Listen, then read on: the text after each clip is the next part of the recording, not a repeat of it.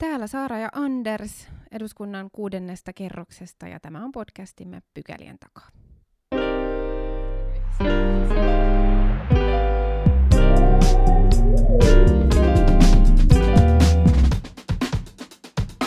No niin, mennään ensimmäiseen pykälään. Meillä on vieraana tänään Evan tutkimusjohtaja Ilkka Haavisto, joka juuri ilmestyneessä raportissa Sukset ristissä toteaa, että vasemmiston ja oikeiston välinen ristiveto jyrkkenee.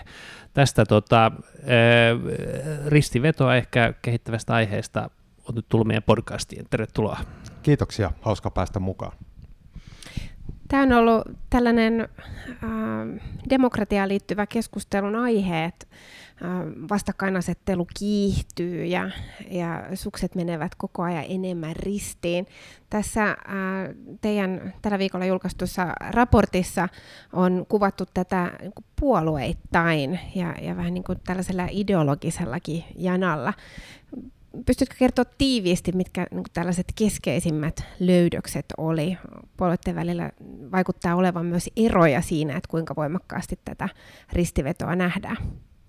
No joo, eli vastakkainasettelu kaiken kaikkiaan, niin kun usein puhutaan, että, se, se kiihtyy tai lisääntyy, niin itse asiassa tosiasia on se, että, että jos katsotaan pitkällä aikavälillä, niin se pysyy aika lailla vakiona sen määrä, mutta aiheet vaihtelee.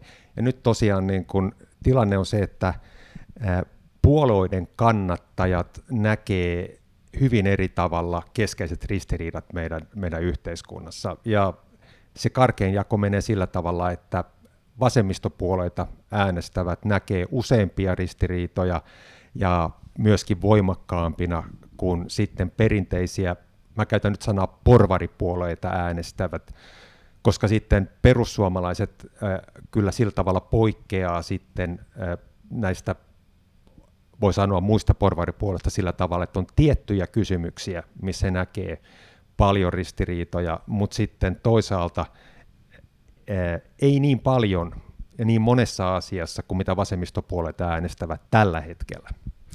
Mainitsit tässä, että äh, nämä aiheet vaihtelee. Näkyykö näissä teidän tuloksissa tämä paljon puhuttu identiteettipolitiikka ja, ja sen nousu ikään kuin tämän poliittisen agendan keskiöön?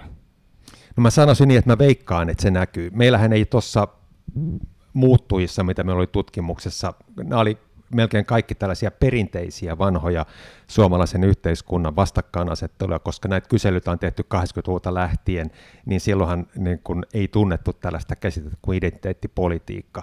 Mutta mä päättelisin, että näin on, koska nämä perinteiset suuret ristiriidat, eli sanotaan nyt vaikka köyhät ja rikkaat, taikka sitten kansa ja poliitikot, taikka työnantajat ja työntekijät, niin näiden väliset ristiriidat niin koetaan nyt selvästi aiempaa heikompina. Ne on edelleen vahvoja, koska perinne näiden kysymysten ympärillä on niin vahva. Mutta sitten tällä kertaa ja nyt ihan viime vuosina oikeastaan, niin on nostanut päätään sellaiset vastakkainasettelut, jotka on ollut suomalaisessa yhteiskunnassa koettu aika heikoiksi, niin kuin äh, vaikkapa naiset ja miehet, taikka ikääntyneet ja nuoret, taikka suuret ikäluokat ja sitten nuoremmat ikäluokat. Nämä on sellaisia, jotka kyllä on aina tunnistettu, mutta on ollut niin kuin sellainen fiilis, että nämä asiat on jotenkin taputeltu tai että ne on hoidossa, mutta nyt ne on ihan selvästi kasvaneet. Ja itse asiassa mä voin sen verran paljastaa, että meillä on tulossa tuossa vielä tänä keväänä erikseen tarkastelu suomalaisten suhtautumista näihin identiteettipolitiikan kysymyksiin, ja, ja kyllä nekin antaa sellaista osviittaa, että, että, että näin, näin on, eli sillä on, on, on selvästi väliä näillä identiteettikysymyksillä paljon enemmän kuin mitä vaan joku vuosi aikaisemmin se, että, että vanhat ja nuoret, maaseutu ja kaupunki, tällaiset vastakkainasettelut on kasvanut, niin sehän kertoo ehkä jonkinlaista niin kuin rakennemuutoksen keskellä olevasta maasta. että, että tota, talouden rakenne muuttuu, ehkä, ehkä liike maaseudulta kaupunkiin, ehkä se taas kiihtyy. Globalisaatio on vaikuttanut niin kuin teollisuuteen ja jotkut alat on niin kuin häviämässä siinä, missä jotkut tulee tilalle. Ja tämä ehkä sitten korostaa nimenomaan niin kuin tällaisia tällaisia vastakkainasetteluja, jossa meillä on ehkä nuorempi ikäluokka, joka osaa asioita, joita ei vanhempi, joka vanhempi tuntuu vieraaksi, ja, ja, ja, ja talous, joka ehkä viihtyy paremmin niin kuin tietyn rakenteisessa yhteiskunnassa kuin toisessa, niin kuin tämä muutto maaseudulta kaupunkiin, että onko, onko jotain tämän tapasta siinä taustalla havaittavissa? No joo, siis äh, hieno sana tämä rakennemuutos, niin kuin hallittu rakennemuutos ja niin edespäin. Mutta itse asiassa mä luulen, että tässä voi olla enemmän kyse ihan, tässä saattaa näkyä tietyllä tavalla myöskin jo ikäpolvien muutos. Eli usein puhutaan siitä, että että eri ikäryhmät ajattelee asioista eri tavalla, mutta sitten myöskin joskus tapahtuu sellaisia muutoksia, että ikäryhmät eivät aina ajattele keskenään ää, tietyllä tavalla, vaan jossain kohtaa ajatukset muuttuu ja ne säilyy myöskin vanhemmalla iällä. Mä luulen, että tässä voi olla nyt pikkasen ilmaa siinä, että, että tapahtuisi tällaista, voi sanoa, ikäkohorttimuutosta ehkä asenteissa, eli että se, että vanhat asenteet korvautuu kokonaan vähän uudenlaisilla tavoilla ajatella.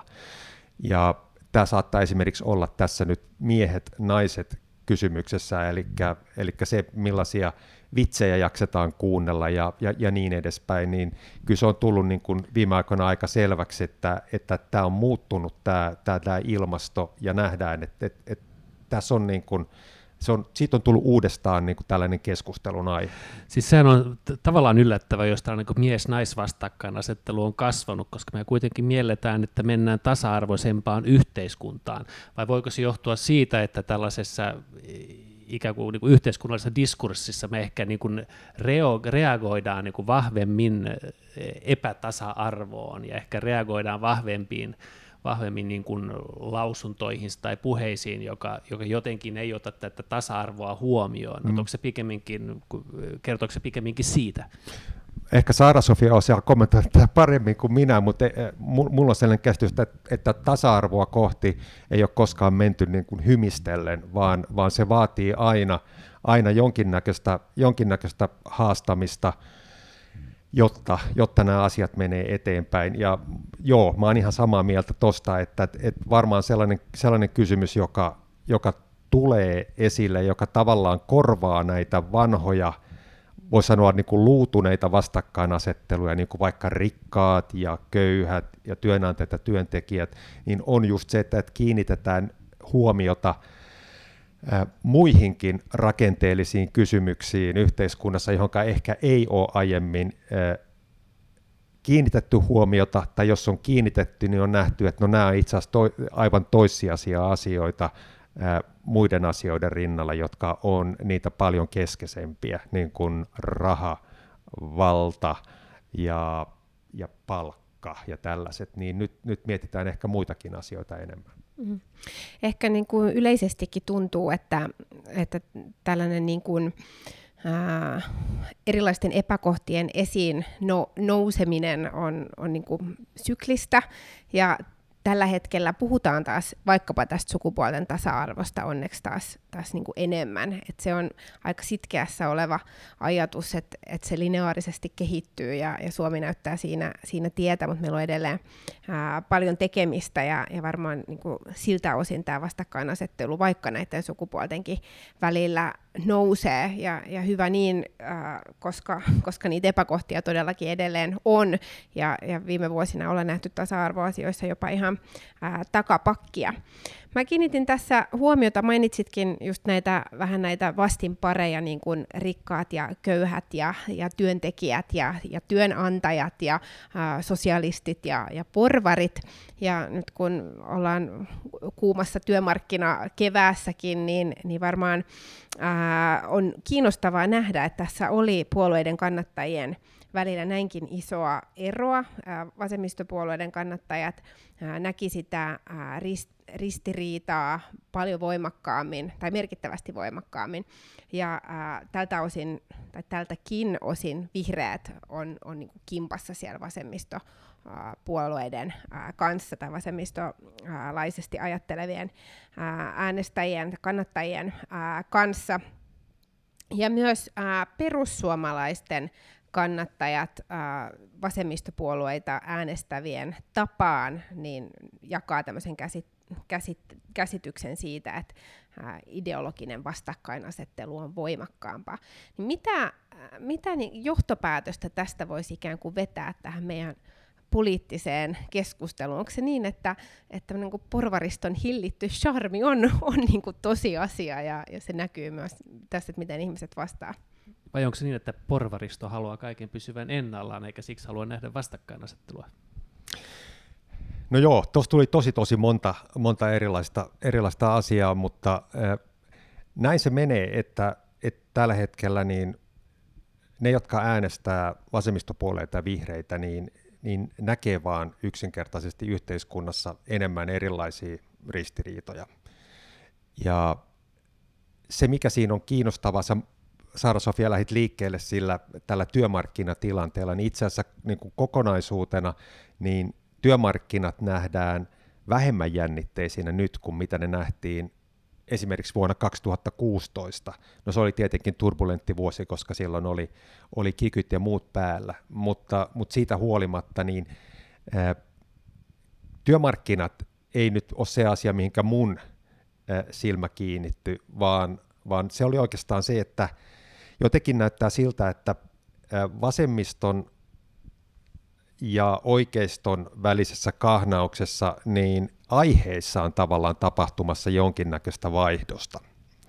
Eli että, jos oli aikaisemmin aika voimakkaasti just nämä taloudelliseen oikeudenmukaisuuteen liittyvät kysymykset, niin musta näyttää siltä, että meillä on vasemmisto tällä hetkellä pikkasen liikkeessä ja se, että mitä se, että ollaan vasemmalla oikeastaan tarkoittaa, niin se on jonkin verran jotenkin muutoksessa.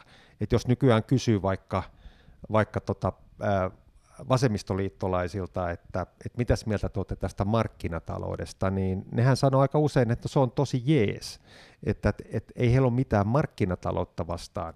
Tällaista vastausta sä et olisi saanut ää, vaikkapa silloin, kun vasemmistoliitto aloitti taipaleensa.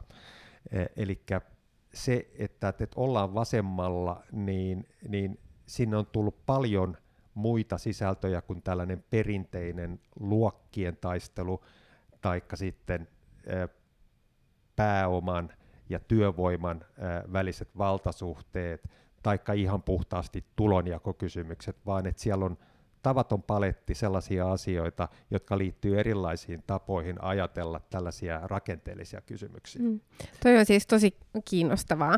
Ja me jäin miettiä tästä ää, niin työmarkkinatilanteesta sitä, että eikö ää, voisi ajatella, että taustalla on myös se, että tällä hetkellä meillä on hallitus, joka tekee vasemmistolaista politiikkaa. Epe, ja epe. Siinä, siinä kohtaa, kun ää, viime kaudella Kiky nostatti ää, mielenosoituksia, konfliktia ja, ja niin kuin suurta vastakkainasettelua ää, ikään kuin työnantajien ja työntekijöiden välillä ää, vaikkapa aktiivimallin käsittelyn yhteydessä. Niin kun tämä hallitus teki vastaavaa ää, lainsäädäntöä, niin mielenosoituksia ei nähtykään, ja sitä vastakkainasettelua ei ilmennyt niin voimallisesti, koska ää, sitä ää, oli tekemässä nimenomaan ää, vasemmisto, sitä vasem, politiikkaa. vasemmisto ää, painotteinen hallitus.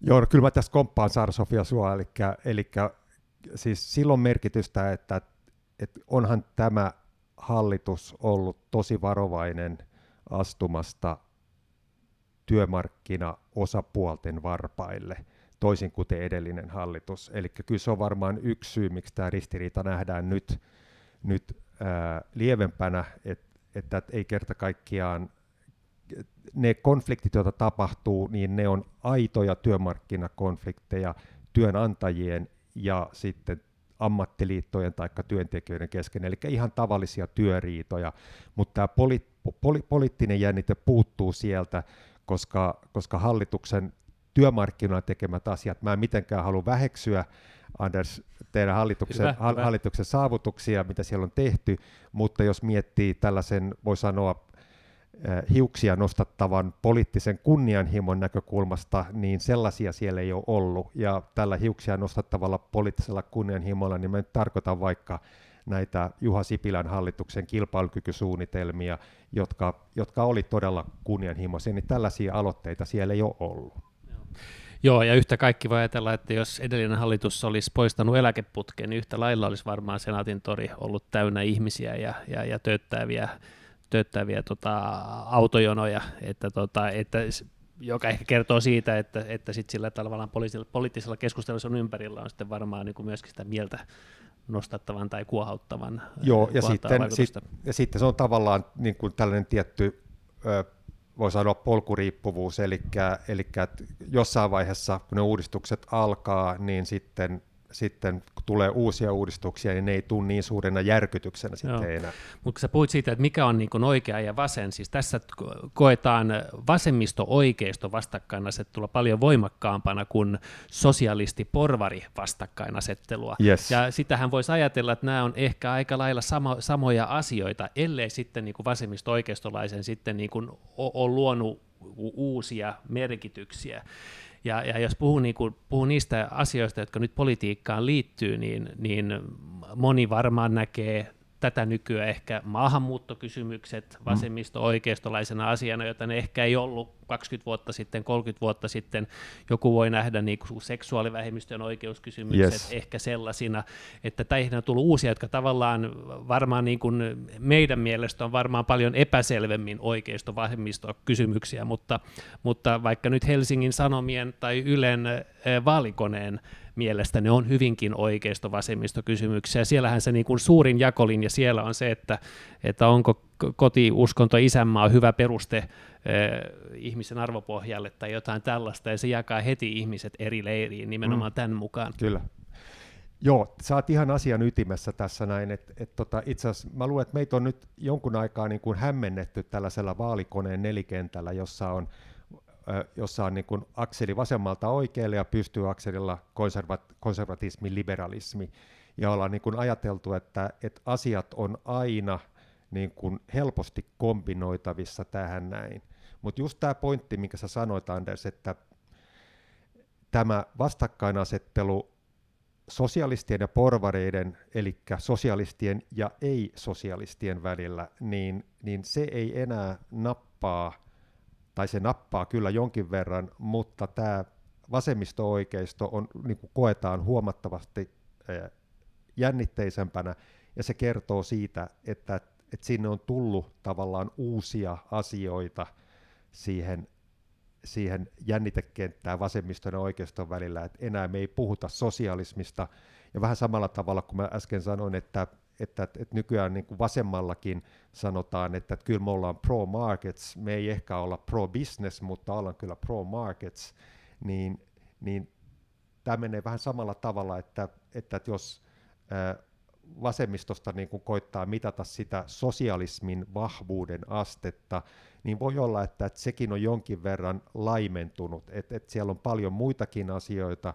kuin se sosialismin ydin, eli, eli ajatus siitä, että, että, että tulonsiirtoja pitää kasvattaa, tai sitten jopa tämä ajatus, että, että, että tuotantovälineet pitäisi olla mahdollisimman laajalti yhteisessä julkisessa omistuksessa, että nämä tulee sitten usein tällaisina ehkä enemmän niin kuin käytännön agendakysymyksenä eikä niinkään ideologisina kysymyksinä. Mm. Kun katsoo niitä viime aikojen muutoksia ja vertaa tilannetta tänään verrattuna nyt 20-30 vuotta sitten, niin tässä on muutamia sellaisia aika positiivisia muutoksia. Että sellainen havainto, joka nyt ei ehkä omassa Twitter-kuplassa valitettavasti näky, näy, niin, niin vastakkainasettelu vaikka poliitikot kansa välillä, niin sitä se mielletään aika lailla pienempänä. Mm. Nyt, Puolueiden kun, välillä tosin n- aika isoja eroja. Joo, kyllä, että perussuomalaisten joukossa se oli niin kuin hyvinkin iso se vastakkainasettelu, mutta muissa puolueissa aika, aika pieni. Joo, siis oikeastaan nyt tässä mittauksessa, mikä me nyt tehtiin, se tehtiin siis viime syksynä, niin melkein kaikki tällaiset vastakkainasettelut, jotka on viime aikoina antanut tai viime vuosina antanut tuulta perussuomalaisten purjeisiin, niin nämä vastakkainasettelut oli laskussa, eli syntyperäiset suoma, suomalaiset maahanmuuttajat, taikka sitten kansallinen kulttuuri, kansainvälinen kulttuuri, EU-kielteiset, EU-myönteiset ja sitten poliitikot vastaan kansa. Nämähän on kaikki sellaisia, jotka on jollain tavalla liittynyt tähän, tähän viimeisen, viimeisen 10-15 vuoden aikana siihen, että, että, että populismi on Suomessa noussut ja ennen kaikkea sitten voi sanoa, mä kutsuisin tätä perussuomalaisten populismin lajia, että se on tällaista nativistista populismia, eli sellaista, joka perustuu syntyperäisten kansalaisten etujen vaalimiseen ja toisaalta sitten heidän vastakkainasetteluunsa muualta tulevia vastaan, niin nämä teemat on, on nyt niin kuin alamaissa selvästi. Ja tässä on ehkä yksi tällainen varauma, mikä, mikä tähän pitää jättää, ja, ja me ei tiedetä, kuinka suuri syy koronakriisi on tälle kaikelle. Eli korona on vienyt ilmatilaa ensinnäkin maahanmuuttokeskustelulta. Koronakriisi lisäsi suomalaisten luottamusta politiikkaan, uskokaa tai älkää, teihinkin on nyt viime aikoina luotettu paljon enemmän kuin mitä ennen kuin koronakriisi alkoi. Ja sitten vielä koronakriisi sattumoisin on vähentänyt turvapaikanhakijoiden määrän tosi alhaiseksi. Eli tässä voi olla tällaista, että myöskin koronan vaikutusta siihen, että mitkä ristiriidat koetaan, koetaan juuri nyt niin kuin enemmän akuuteiksi ja mitkä koetaan vähemmän akuuteiksi. Mm-hmm. Joo, no kohta Andersin kanssa päästään syvemmin niihin, jotka tänään oli juuri akuutteja vastakkainasettelun aiheita tuolla kyselytunnilla, mutta siinä ehkä näkyy just tämä perussuomalaisten tilanne, mihin viittasit, äh, että nämä he, heille vahvat teemat on, on nyt ollut niin kuin vähemmällä huomiolla ja keskustelulla, mikä on näkynyt varmasti myös heidän kannatuksessa. Muun muassa tänään äh, tullessa Hesarin kannatusmittauksessa, niin, niin he, he olivat myös alamaissa, ja nyt he koittivat ää, nostaa esille yhtä ää, teidänkin selvityksessä näkyvää ää, vastakkainasettelua maaseutu, kaupungit ää, nostamalla ää, niin kuin syrjäseuduilla keskeistä maatalouden kannatus, ää, kannattavuuskriisiä esille ja, ja haastaa sillä tavalla hallitusta ja erityisesti keskustaa siellä, siellä hallituspuolueena. Mä olisin vielä tähän loppuun kysynyt sulta, että onko tämä vastakkainasettelun tilanne nyt näiden tuoreiden lukujen valossa huolestuttavaa? Siis pitääkö meidän olla huolissamme vai, vai ollaanko me menossa ikään kuin parempaan suuntaan? Aika yleinen narratiivihan on se, että ää, on, on huolestuttavaa, että politiikan vastakkainasettelu ja, ja ristissä olevat sukset heikentää meidän, meidän niin kuin demokratian tilaa. En mä oikeastaan olisi kauhean, kauhean huolissaan, niin kuin mä heti alussa sanoin, niin, niin mulla on itselleni ollut aina sellainen teoria, että, että, yleensä ristiriitojen ja vastakkainasetteluiden määrä poliittisessa järjestelmässä on aika lailla vakio. Se ei oikeastaan voi edes toimia, ellei ole riittävää, riittävää jännitettä ja käsityseroja. Ja sitten toisekseen niin se, että tällaiset perinteiset suomalaisten mieltä jäytäneet ja suomalaisia itse asiassa paljon huolestuttaneet vastakkainasettelut, että ne, että ne on nyt vähän lievempiä, niin mun mielestä se on, se on hyvä uutinen.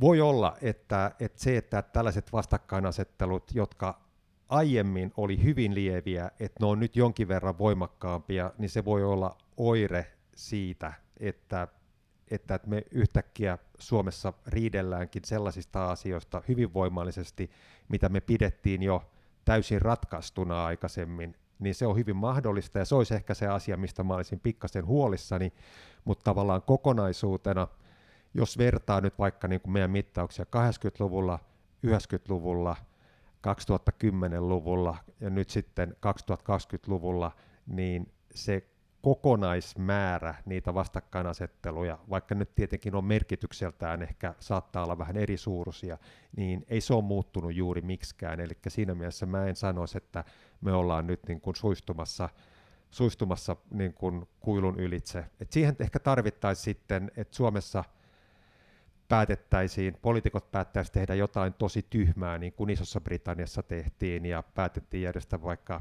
vaikka tota noin Brexit-äänestys ja niin edespäin, niin sitten ehkä mentäisiin reilusti huonompaan suuntaan. Tai NATO-kansanäänestys.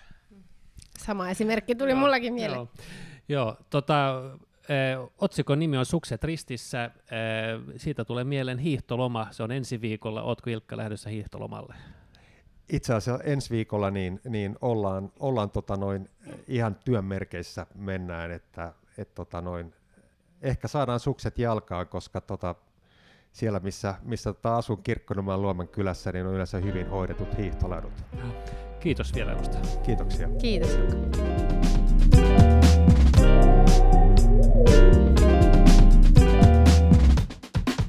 No niin, mennään toiseen pykälään ja kyselytunnin aiheisiin. Tänään kyselytunnilla ensimmäisenä aiheena oli maatalouden kriisitilanne kannattavuuskriisi ja ahdinko, jossa monet viljelijät tällä hetkellä on. Perussuomalaiset esitti tämän kysymyksen ja sen parissa vietettiinkin pitkälti yli puoli tuntia.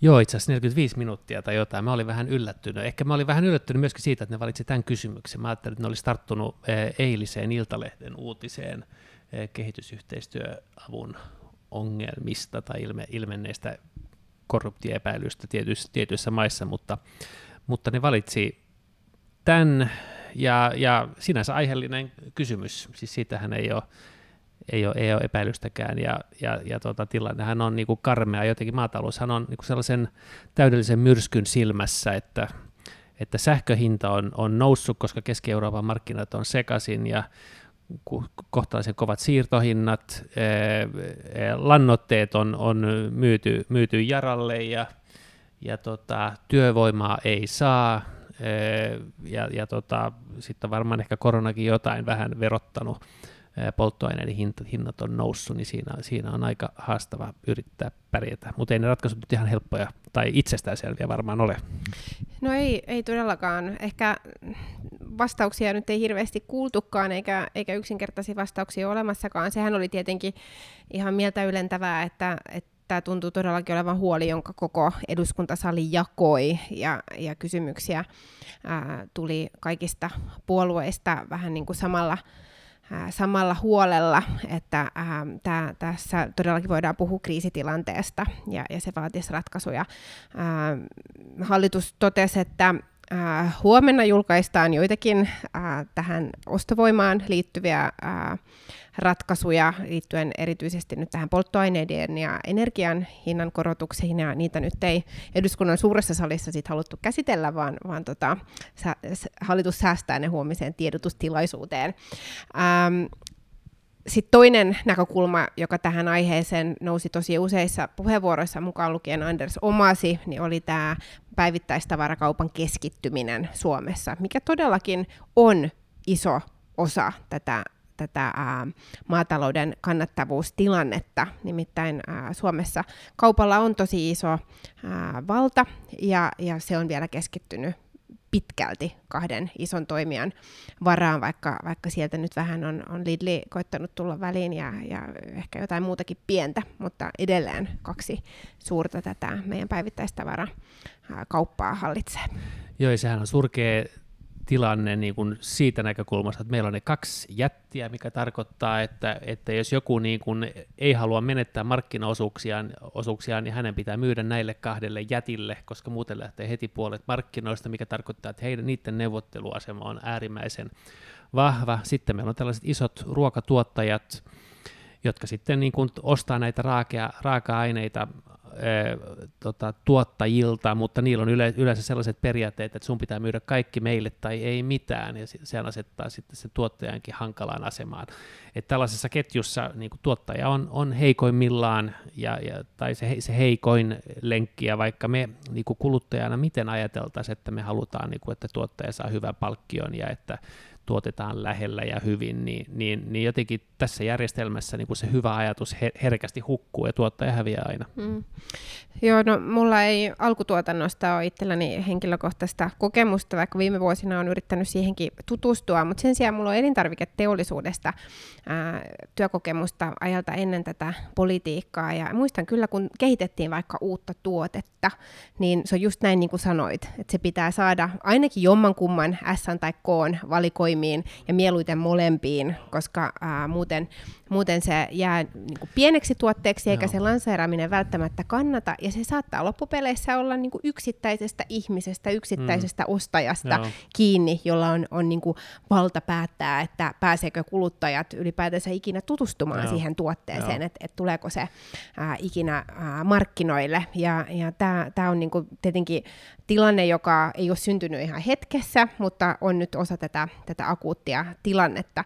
Tähänhän hallitus ei, ei luvannut vielä mitään varsinaisia toimia muuta kuin ehkä äh, Lintilä, ministeri Lintilä niin toisti tällaista äh, viestiä, että, että jos tämä ei muuten korjaannu, niin sitten vaikka lakiteitse.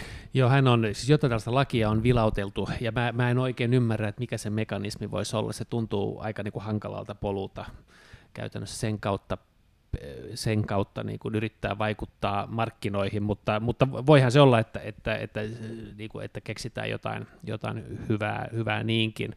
Nythän varmaan tulee päätöksiä vähän näistä energiakysymyksistä, se on varmaan niin kuin se ikään kuin tuki, jota tässä nyt niin kuin vilautellaan.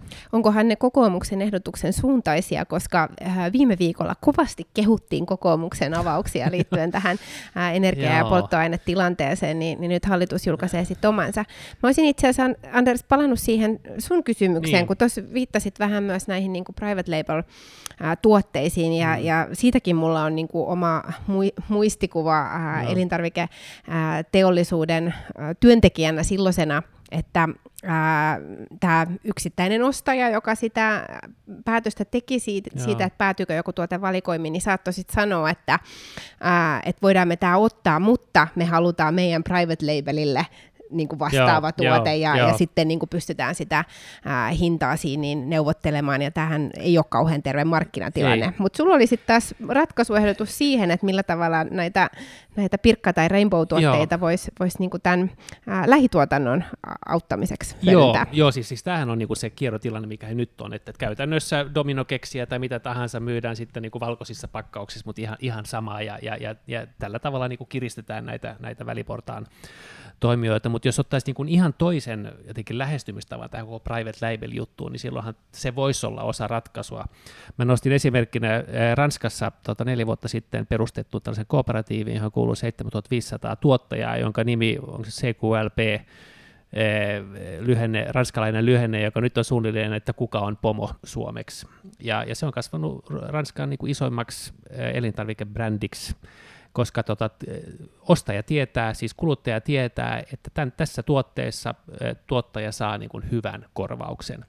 Ja, ja tämän lähestymistavanhan SOK, S-ryhmä tai Keskokin voisi ottaa, että niillä olisi tällainen, tällainen niin kuin parempi pirkka tai reilu rainbow-tuote, jossa ne vaatii tuottajalta sitä, että, että, että ne tavarat, jotka tähän menee, niistä on maksettu vähän paremmin. Se on niin kuin jotain ihan uutta ehkä, ei se, ei se, ole, niin kuin, ei, se ei olisi sitä, niin kuin, sitä toisessa pakkauksessa olevaa dominoa, vaan jotain ihan uutta tuotetta jossa niin kuin asetetaan erityisesti tällaisia vaatimuksia. Silloin kuluttaja tietää, että tämä on niin kuin reilummin hankittua tavaraa ja, ja ostaa sen. Ja sitten se ehkä ehkä sitten niin kuin siirtyy myöskin muualle, että se olisi tällainen niin kuin markkinamullistaja. Tai jos nämä suomalaiset ei, ei osaa, niin ehkä tämä, iso pieni saksalainen sitten voisi suostua johonkin, johonkin tällaiseen. Että, että tavallaan vähittäistavarakauppa pitäisi niin muuttaa sitä kokonais asennettaan, sitä niin kuin näkemystään vastuullisuudesta. Nythän vähittäistavarakauppa vaan niin kuin sysää, sysää sen vastuun ikään kuin alemmalle portaalle ja mikään ei muutu. Mm. Joo, ja, ja tämä on just niin, että kuluttajathan haluaisi kyllä ja olisi valmiita ehkä jopa maksamaan enemmän siitä, että jos, jos sille tuottajalle tulisi reilumpi korvaus, ää, mutta niin tämä nykyinen järjestelmä ei, ei siihen oikein ää, niin kuin toimi, koska se on niin valtavan kokoinen se, se välipalikka siinä, joka, joka sitten määrittää ison osan sitä hintaa, ja, ja tämä on, on niin kuin iso haaste. Tässä keskustelussa oli, oli tota, äh, myös niin kuin ihan muitakin vakavia kaikuja, äh, maataloustuottajien jaksaminen ja mielenterveyteen liittyvät kysymykset, joka, joka on kyllä myös hyvin huolestuttava ja myös ihan ymmärrettävä, koska laskut kasaantuu ja, ja tuloja, tuloja ei tule, niin, niin äh, millä sitä sitten äh, ratkotaan. Toinen tällainen varsinajan ajankohtainen huoli liittyy huoltovarmuuteen ja, ja siihen, että onko, onko Suomessa ylipäätänsä kotimaista ruoantuotantoa ja, ja miten se voisi olla kannattavaa. Joo, siis tämä huoltovarmuusnäkökulma on tietenkin myös näkökulma. Itse ehkä nyt pitäisi sitä niin kuin kaikkein tärkeimpänä, kyllä mä ajattelen, että, että, että ehkä nyt muut, muut asiat kuitenkin, mutta on, on se nyt toki asia, joka, joka tulee ottaa huomioon. Nyt siis tällä hetkellä, kun, kun, kun niin kuin viljel, viljelystä käytännössä ei saa kovinkaan paljon tai eläintuotannosta, niin sehän tarkoittaa käytännössä, että se tulo pitää ottaa metsistä, ja sitten niin kuin metsähakkuut kasvaa ehkä ei täysin niin kuin pitkäjänteisellä tavalla aina. Niin, niin nämähän on Suomessa aika rinnakkaisia usein, usein ja, ja tota, samalla tilalla on niin kuin useampia tulonlähteitä. Ää, ministeri Lintilä tähän, tähän huoltovarmuuteen viittasi ja, ja rinnasti sen ihan niin kuin Suomen itsenäisyyteen, että itsenäisessä Suomessa pitää olla itsenäistä ruoantuotantoa ja, ja ehkä ainakin sivulausessa vähän viittasi myös tähän niin kuin akuuttiin turvallisuustilanteeseen, että siinä mielessä ihan painokkain äänenpainoin siitä, siitä puhuttiin, vaikka pääasiassa oli kyllä tämä, tämä kannattavuuteen liittyvä iso huoli, joka varsin laajasti kyllä jaettiin. Tässä kysymyksessä oli äh, myös esillä ilmastotoimet, joissa äh, perussuomalaiset ehkä koitti tällaista niin kuin haastoa, äh, mutta aika hyvin se onnistuttiin kääntämään siihen, että, että nämä ilmastotoimet äh, maa- ja metsätaloudessa niin, niin pitäisi nähdä enemmänkin osana tätä ratkaisua. Joo, ei ne, tota, eihän, eihän ne niin tätä tilannetta ole, ole aiheuttanut. Tietenkin voi sanoa, että osa energian hinnasta on nyt tätä päästökauppaa, mutta sehän koskee nimenomaan niin kuin niitä lähteitä, jotka nyt on fossiilisia, siis niitä, sitä energiatuotantoa, joka on päästy irti näistä fossiilisista polttoaineista, että, että sen kautta voi ajatella, että, että huonot ilmastotoimet tai liian hitaat ilmastotoimet tai väärät väärät energiavalinnat pikemminkin niin kuin on, on tämän, tämän, tämän kriisin takana. Ja sitten isossa kuvassa, kun pohtii niin kuin tätä koko tuotantoympäristöä ja arvoketjua ja ansaintalogiikkaa, niin se, mitä Leppä ehkä vähän nosti esillekin, niin niin kun me nyt halutaan nieluja, niin, niin viljelijöille pitäisi maksaa sen nielun ylläpidosta, että ne on, ne on niin kuin paitsi ruoantuottajia, tuottajia myöskin niin kuin nielun ylläpitäjiä, nielun kasvattajia, ja, ja, ja, ja koska, koska sillä on meille taloudellista merkitystä myöskin näiden muiden mekanismien kautta, niin, niin siitähän olisi ihan, mm. ihan, ihan ok saada, saada vähän korvaustakin. Mm. Ja siis nimenomaan ministeri Leppähän tässä on ollut, ollut vastaajana pääasiassa. Mä taisin puhua vahingossa ministeri Lintilästä, kun minä nämä keskustan ää, miesministerit ää, L-kirjaimineen sekaisin. Tota, toisena kysymyksenä ää, kokoomus nosti esille Kelakorvausten leikkauksen. Joo, ei josta, ensimmäistä kertaa. Josta mekin olemme kanssasi aikaisemminkin ää, keskustelleet, mutta nyt, nyt todellakin niin kun, ää, tällaista hallitus on tekemässä, eli tilanteessa, jossa meillä on koronan jälkeen varsin suurta ähm, hoitovelkaa ja, ja kuormaa purettavana, niin, niin äh, Kelakorvauksia pitäisi ehkä pikemminkin nostaa, mutta hallitus on niitä nyt leikkaamassa äh, ja, ja tällä leikkauksella pyrkii rahoittamaan vanhusten hoitoa. Ja äh, tässä on kaksi näkökulmaa, jotka äh, tuon esille ennen kuin annan sulle puheenvuoroa.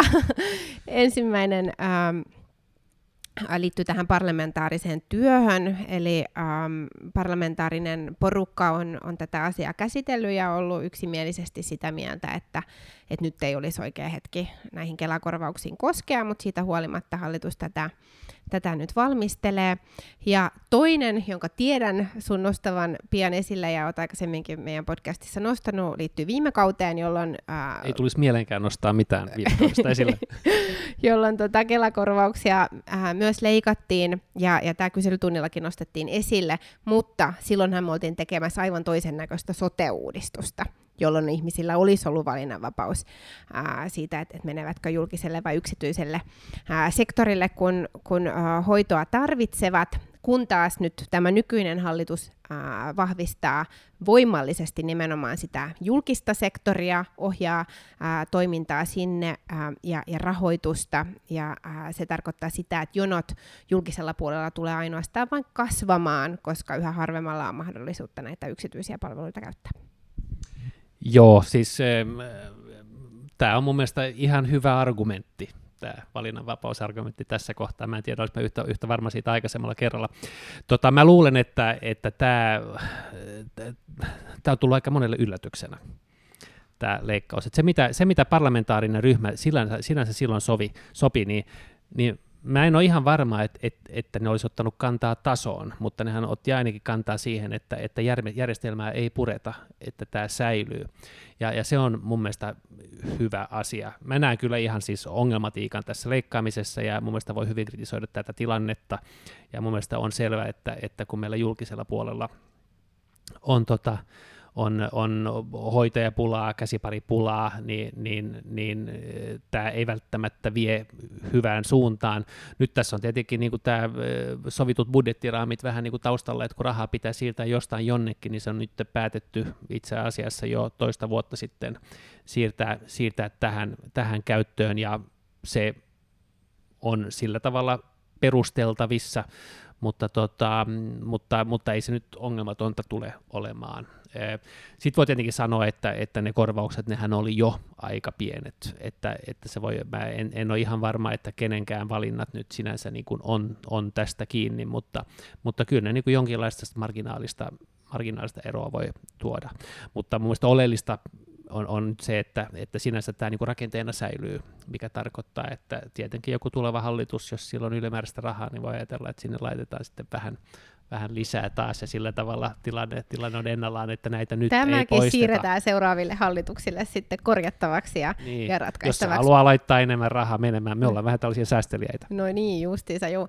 Tota, äh, näissä Kela-korvattavissa palveluissahan hän on äh, paljon kysymys sellaisista äh, terveydenalan palveluista, niin kuin hammashuolto, gynekologipalvelut, äh, mielenterveyteen liittyvät ää, palvelut ja, ja silmälääkäripalvelut, joissa nimenomaan on ollut haastetta siinä, että julkiselta puolelta näitä palveluita ei saa. Ja siinä mielessä pidän kyllä aika ongelmallisena, että tilanteessa, jos hoitovelka muutenkin on, on kasvanut, niin, niin vielä niin kuin nipistetään ää, siitä korvauksesta, minkä on voinut sieltä yksityiseltä ää, puolelta saada silloin, kun näitä, näitä palveluita on, on tarvinnut.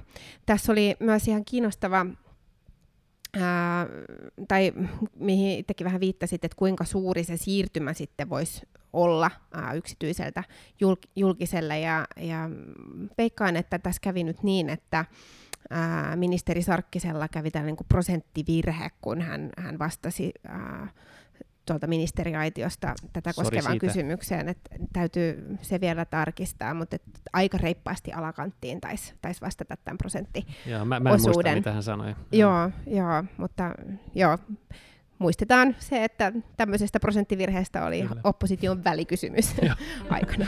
Johon RKP ei liittynyt, kannattaa muistaa.